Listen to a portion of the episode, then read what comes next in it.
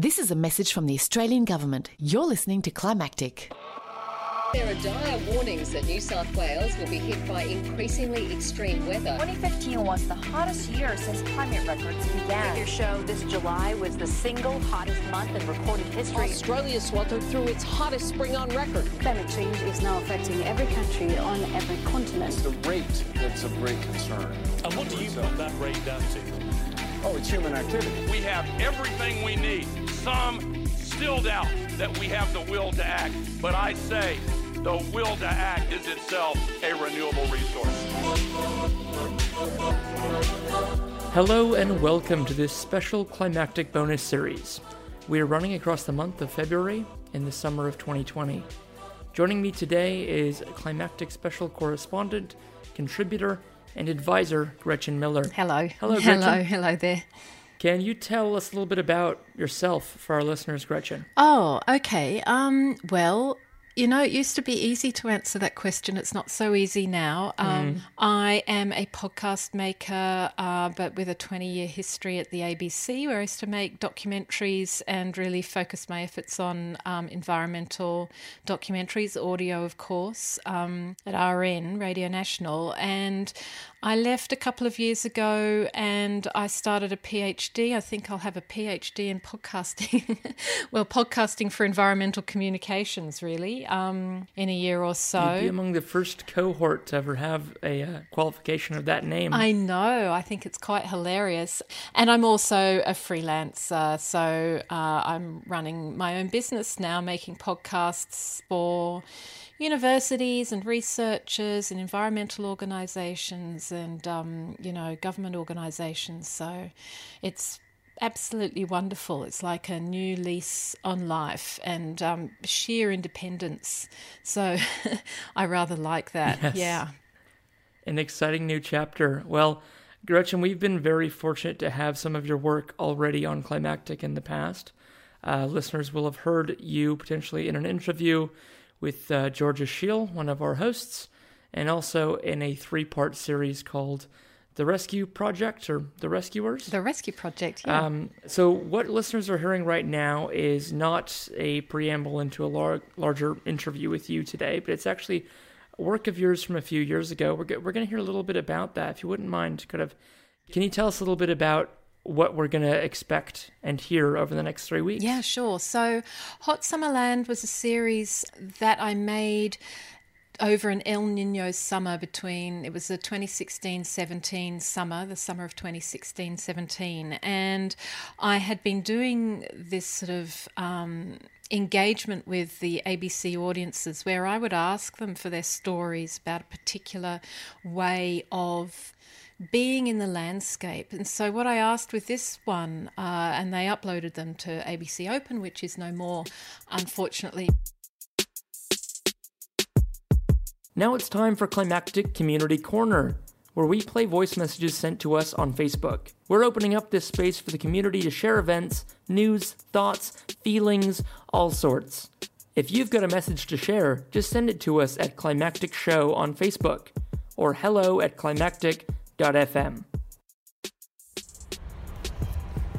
Hi, climactic listeners. It's Marco here from Students Declare, a newly formed group of young people campaigning to get their schools and educational institutions to declare and act on the climate emergency. This Friday, the 14th of February, from 2 to 4:30, there will be an exciting workshop for school students at the National Climate Emergency Summit. In collaboration with fellow students across Australia, workshop facilitators Jean Hinchliffe, Katie Thompson, Zell Whiting, and I will create a roadmap for schools to declare a climate emergency and to achieve practical climate action. Tickets are free, and I'd highly recommend this workshop to all school students who are keen to take climate action. So, if you are a school student, parent, or teacher, please let others know, and I hope to see many of you at the summit this Friday. There are limited spots, so to register and find out more information, visit climateemergencysummit.org. Thanks, and over and out from Marco. I asked them to tell us stories of their experience of that summer. So I, I had a big ask, which is that people would write in three times at the beginning of the summer, in the middle of the summer, and then at the end of the summer, Mm. just observing the changes to their landscape over that period of time. You know, you get the most incredible stories from people. Uh, just so profound and personal and so you know which just indicate the way that some of us are quite aware about our surroundings but also in the process of doing this people were saying well actually I've become more aware of my surroundings which was kind of a moment of yay I did what I wanted to do. So what I wanted to do um, with with get gathering these stories was show the progression of a summer and demonstrate what a climate change summer might look like. Mm, um. Because with an El Nino summer, you know, you expect more fires, more drought, less rain, and so on. As it turns out, it actually wasn't that bad of a summer. Um, but boy, if I'd run that project this year, um, just I wasn't expecting Mm. to have a climate crisis summer quite so soon. I, I wanted people to listen to the stories and reflect on, you know, what it might be like to, to live through a climate crisis summer. So the whole project was really just a really gentle way of saying this is what we could experience every year. Mm. Yeah, and so it had three parts, and um, you know, to match the three periods of storytelling that people participated in.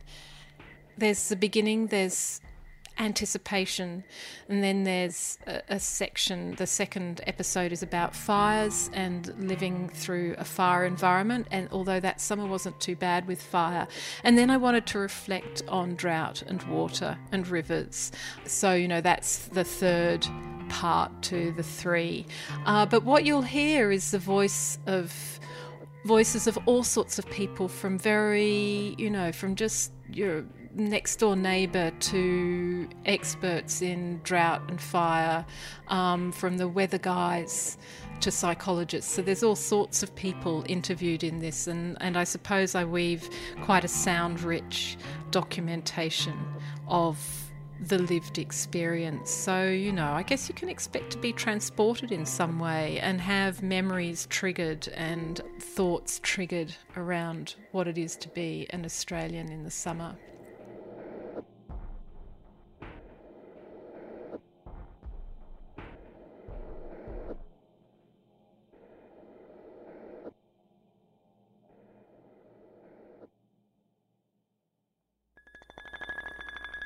There it is. I know I just saw it. A momentary shift in the hues of the world around me, like a jolt of deja vu. I do a double take, but the fleeting waft of a nor'easter and the tangy odour of sea salt has gone. Regardless, my inner child begins jumping. Outwardly, a smile slaps my face. Soon, not soon enough. I still must drape a cardigan over the back of my chair at work. I do not trust my vision just yet. Conversely, students enter my classroom lethargic and whining about how hot it is and why can't this school have air conditioning? Sympathy escapes me. I could not be more pleased they are sweating on their overworked chairs. It means summer is coming. Anticipation by Natalie Lincoln, Lennox Head, 2015. How our spirits lift when summer's on its way. But as the Australian summer of 2015 began, across the country, people were worried.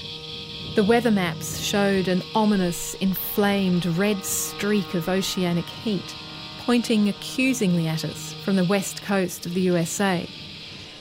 Back in September, Andrew Watkins was also concerned.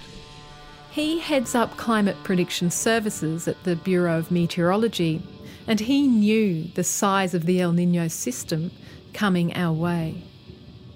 Looking out into the Pacific Ocean, El Nino is really when you warm up the tropical Pacific Ocean, and at the moment we're seeing a very warm tropical Pacific Ocean. It's more than two degrees above normal, And to put that in a bit of perspective, uh, the last time we saw that was 1997, 98. And so quite an exceptional event. To compare it to other events, you're talking about you're talking about 1982, 83, 72, 73, 1902 mm. or 1905. So those high temperatures cause a large scale change in our weather patterns. Effectively, normally we would expect to see the, some of the warmest seawater in the world northeast of Papua New Guinea. That warm water has moved east towards South America, warmed up a little more, and that's effectively drawn the moisture away from Australia. It also has changed, well, it's weakened off the trade winds, which might bring some more moisture off the sea into inland Australia.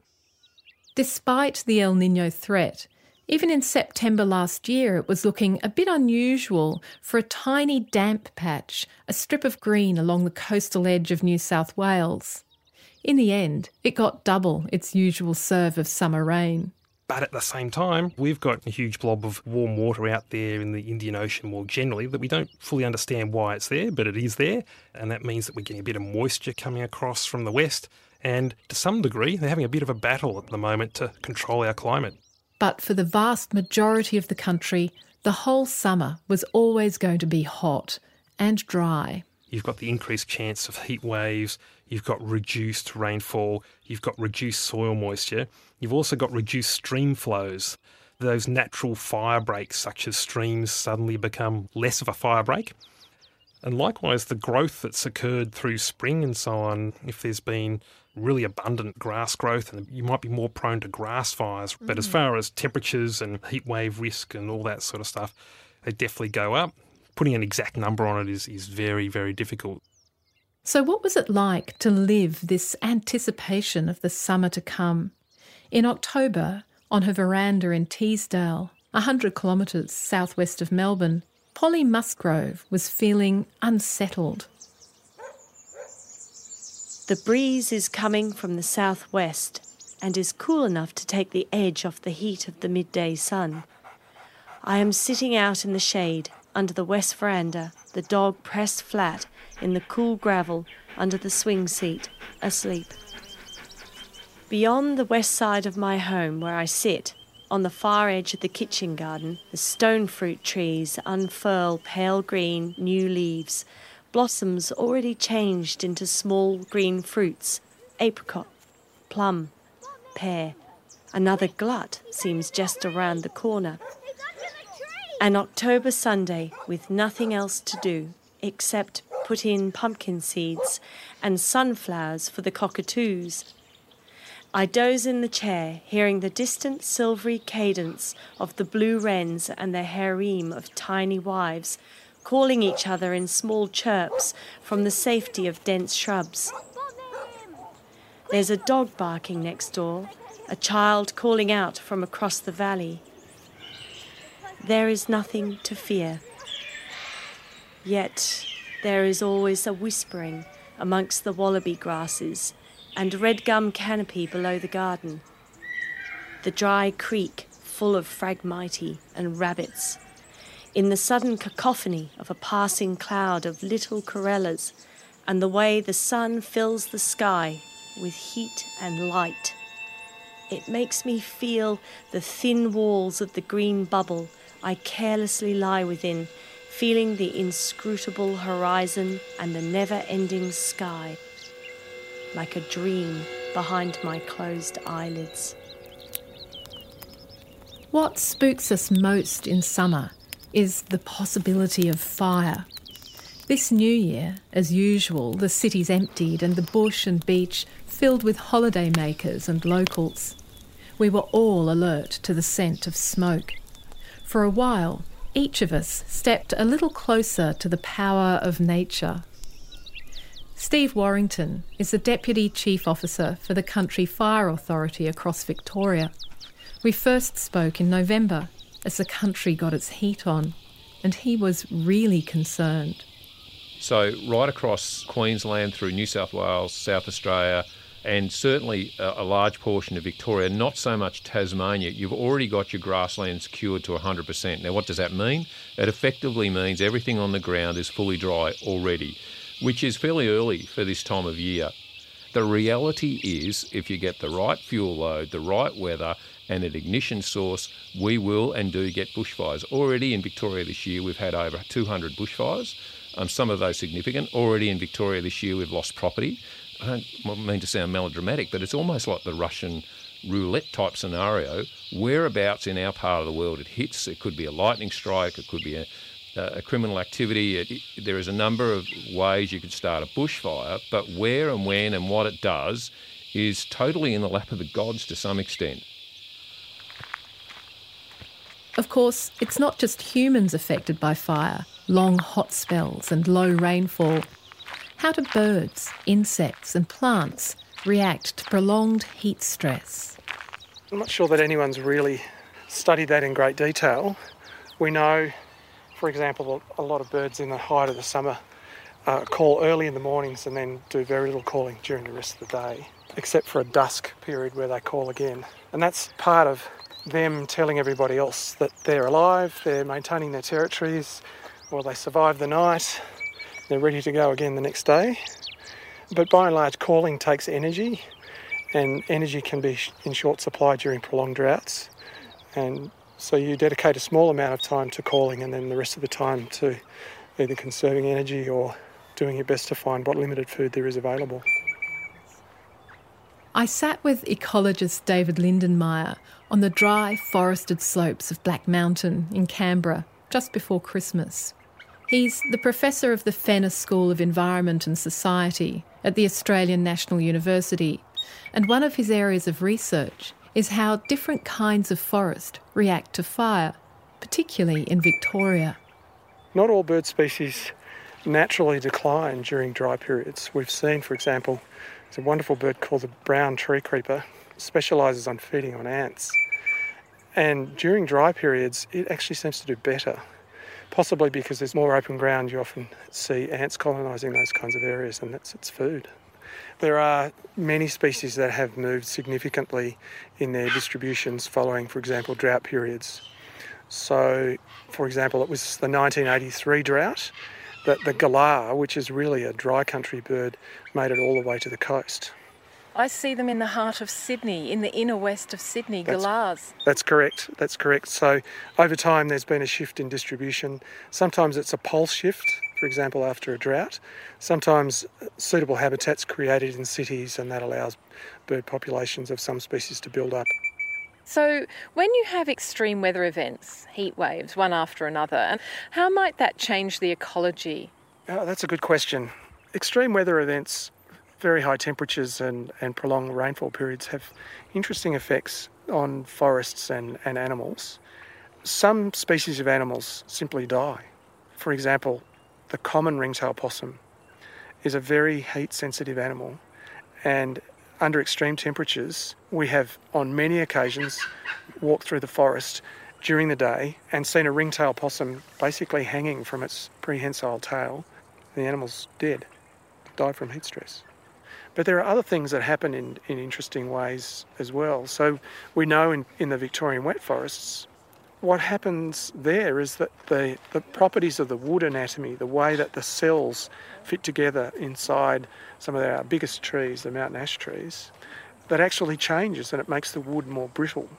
So when trees were being cut down during the millennium drought, most of those trees ended up being pulp logs to produce paper because the wood anatomy was changing. So the recovery rate for sawlogs is very low. Most of it's used for pulp anyway, but it was an even lower recovery rate than was, was normal. And other things change in sometimes quite interesting ways. There is some thought that as carbon dioxide concentrations increase in the atmosphere over time, it will change the leaf chemistry of some of our eucalypts. And leaf chemistry the composition of the different nutrients in eucalypt is very important in the diets of animals like the koala and the greater glider and ringtail possums and a whole host of other animals. And so I'm anticipating we're going to see lots of ecological surprises in these kinds of ecosystems as time goes on. It's funny how our collective memories can't cope with bad thoughts. The complex, interwoven impacts of a shifting climate we're in a constant state of forgetting just how bad it can be, unless we've been directly affected. Steve Warrington says he finds people are chronically unable to plan for how fire might change their lives. And we forget, one year to the next, how often the fires are now occurring. The problem I have with all of this is people say, well, here they go again. The fire service is saying, oh, it's going to be another bad year. And, and to some extent, you could say we're guilty of that. But the issue we have is getting people to understand it's what the community do themselves. The example I'll give you, Gretchen, and it's quite stark, and hopefully I don't mean to alarm people, but it will bring it home. If I look at Black Saturday in, in Victoria alone, we lost 173 people uh, lost their lives on that particular day. We lost 2,000 homes on that particular day. And if I was to count up every fire truck that we had going to rubbish bin fires, false alarms, and fighting the effort, it's somewhere in the vicinity of 600, 650 trucks. So, so do your own maths here, Gretchen. 2,000 homes, 600 trucks. We cannot come to every house with a fire truck or with an aircraft. Do you think we're actually there? That climate change is with us now? Oh, look, that's, I guess, again, Gretchen, that's probably my personal opinion.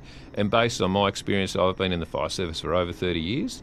And, you know, initially we, we would have what we would call a major fire every 10, 15 years. Uh, in Victoria alone, we had uh, 2003, we had 2006. They were both campaign fires in both the northwest and Gippsland that went for, in one case, for, for two months, full full on for, for two months. Uh, New South Wales is the same, South Australia is the same. We then had obviously the 2009 fires, and it looks like it's just going to become part of the natural landscape, which we know does occur but seems to be occurring more frequently. Uh, all the scientists tell us not only frequency but the size of the events are quite. Uh, significant larger than, than we're used to. In, in, if I look over our 100 years of our history that we've recorded uh, information. So it is absolutely there. I look at ecosystems and populations of species, communities of animals and plants that are integrating the climate signals that they get. Climate is the key factor that drives the distribution and abundance of plants and animals. It's the key thing at the, at the larger scale. And we see enormous changes amongst plants and animals. So, what's happening is that we're seeing, for example, in the alpine country and also in the wet forests, we see uh, strong evidence of birds undertaking courtship before nesting at much earlier periods now than they were 10 or 15, 20 years ago. These are things that we see in our long term data sets.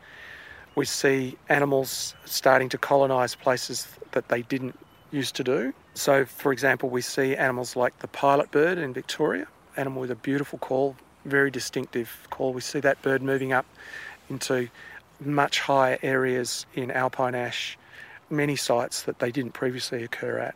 And then we see other signals, like we see um, very strong signals for elevated tree mortality. So, what that means is that living trees are now uh, dying in pulses that we weren't seeing 20 or 30 years ago. That's just our evidence, but there's, there's a significant body of other study that's been done by Australian ecologists and, and others all around the world that are showing major changes all over the planet in terms of what the plants and animals are doing. The funny thing about this summer is not everything turned out quite as predicted. Yes, we got fire, and it was devastating, with the loss of four lives in South Australia and whole communities profoundly damaged along the Great Ocean Road in Victoria. There were heat waves and fire around Perth, and a huge swathe of forest that won't ever recover from the burning in Western Tasmania. But from the southeastern coast of New South Wales and Victoria up to southeast Queensland, varying degrees of wet.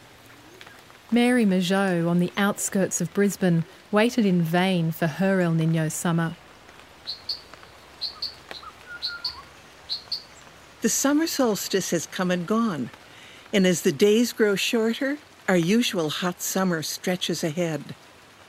What has become of the dreaded El Nino? We were led to believe a big one was lurking just around the corner. Instead, we've been blessed with bountiful early summer rain. Our surrounding bush is thriving. Gone are all the pale green tips of new life growth replaced by rich shades of viridescent green appearing everywhere as the rain continues to fall and nourish the land. What does appear different this year is the quality of the light. It seems to be clearer, brighter, and so intense that colors everywhere pop and sizzle.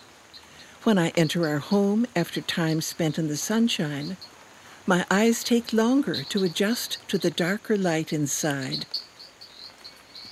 Is it only me that experiences this new phenomenon, or do others notice it too? By late March, autumn will begin its slow arrival when we experience what the new changing climate holds in store for us. In the meantime, nature is always filled with surprises, so expect the unexpected during this crazy, cool, wet summer. You talk to people from Queensland and Victoria and South Australia and Tassie, and they're just on and on about, oh, this El Nino slammed us. And you talk to someone from New South Wales, and they're kind of like, what El Nino? What El Nino? So- but in actual fact, the whole, well, second half of the year and into early 2016, the Indian Ocean as a whole has been warmest on record. And indeed, for January, it's the, the second biggest difference from normal we've ever observed. So the simple thing is we've been getting a bit more moisture in our atmosphere from the Indian Ocean. The complicated thing is that moisture will happily just sit in the air and bubble along and not do very much unless something comes along and triggers it to condense. And that might be, you know, that air mixing in with a cold front uh, or some sort of disturbance in the upper levels of the atmosphere. It needs something to trigger it off. But this water, this bubble of green protection on the east coast, was the only place across the country. Elsewhere, it was desiccation. In spring, Western Queensland continued its soul destroying drought. Three failed wet seasons so far, hard on the heels of the 10 year millennium drought. I called farmer Jenny Gordon in November. Her 22,000 hectare sheep property has been in the Gordon family for almost a century. It's set in the broad, flat, pebbly Downs country, typical of Longreach, at the headwaters of the ephemeral Thomson River, and it hasn't been fully stocked for well over a decade. I'm a Longreach born and bred girl and a bit short of 30 years ago married and moved out to El Kantara Station, which is roughly about 90 kilometres southwest of Longreach. So we're predominantly sheep graziers. We usually run in a good season about 200 odd head of cattle. What do you see when you look out your window or go and stand on your veranda? Okay, so our front country here is a mixture of creeks. So we have lovely creek bed with lots of lovely trees, and then you've got your open downs, your Mitchell country with smatterings of whitewoods and boree trees, and, and there's sort of undulations. You know, the country ebbs and flows and ups and downs. And we- have what we call Mount Corey, so it sort of sits on the horizon and, and is a, a little viewing pinnacle for us that we, we can stare at. We have areas that are bare, and that's just that uh, soil type and everything. Um, other types of country, you have just black stubble, and then we have all our scrub country, which is your mulga, your eremophilas, all that type of country. And what do you hear at the moment? What do you hear in the morning and what do you hear in the evening in this very dry time? Probably silence. Just you might hear the occasional quack of a crow, but really it's just silent. There's nothing, you know, if the breeze is blowing, well, you'll be lucky enough to hear the rustling of that. But ultimately, the mornings can be quite just silence. No insects. No, look, we had a bit of a wave of insects probably a few weeks back, but that's sort of all gone. You can nights you can leave your doors open and not have an influx of insects around your lights, and you can sit out on your veranda with lights on, and they're very the insect world is very light on as well at the moment. Jenny last saw a proper rain back in early 2012, though a couple of inches fell in 2014. The skies are an endless, empty blue.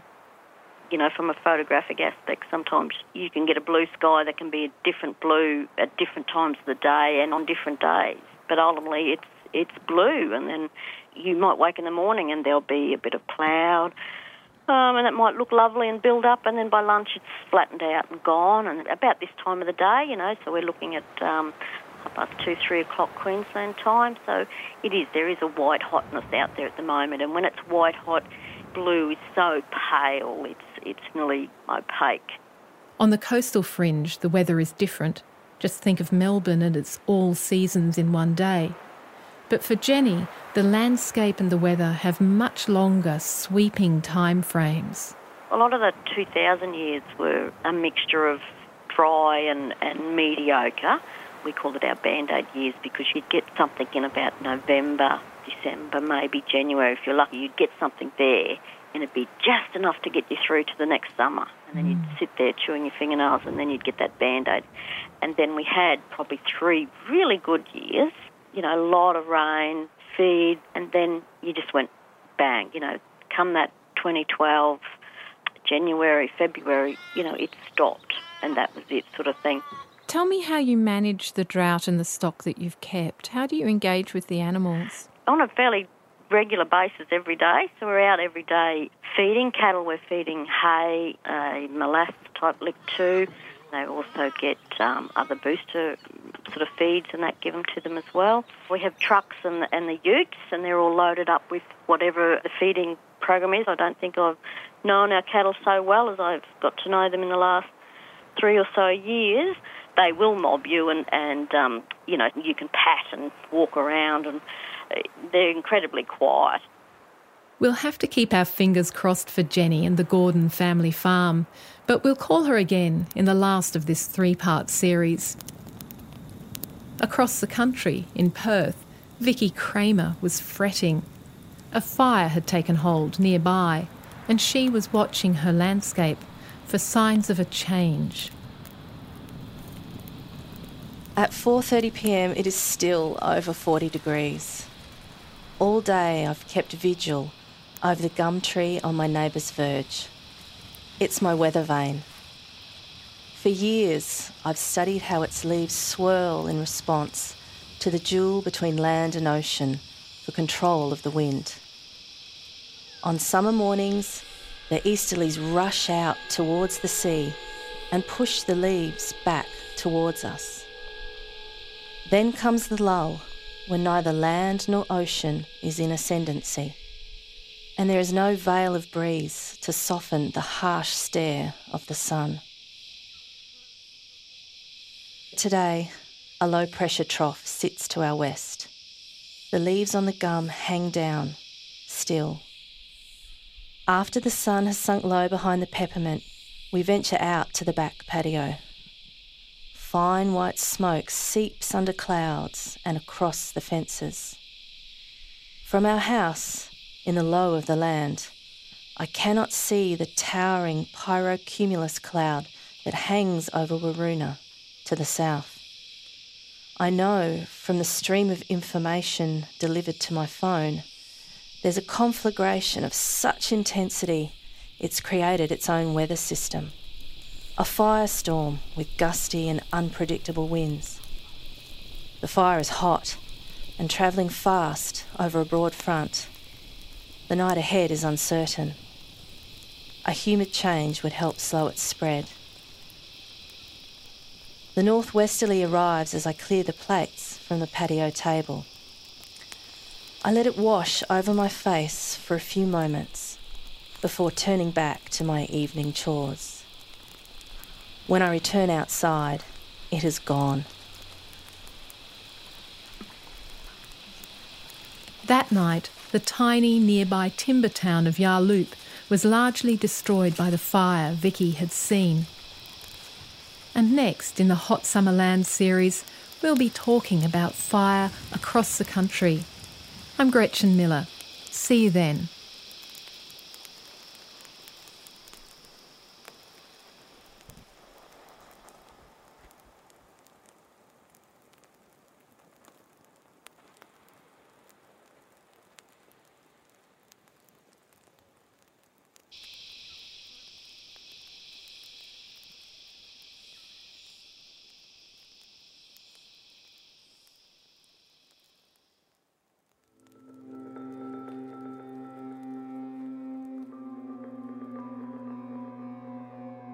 Thank you for joining us. You've been listening to Climactic, the flagship podcast of the Climactic Collective, a podcast network dedicated to lifting the voices of the climate community.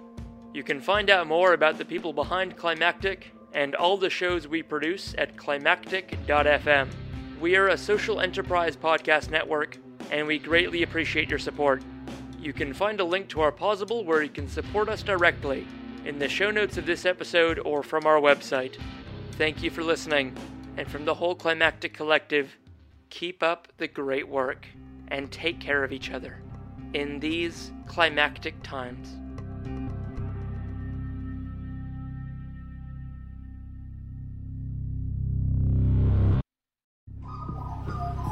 The Climactic Collective. This show is produced by Hear Media, a boutique audio agency in Narm, Melbourne. To learn more and get in touch, head to hearmedia.studio. That's H E R E media.studio.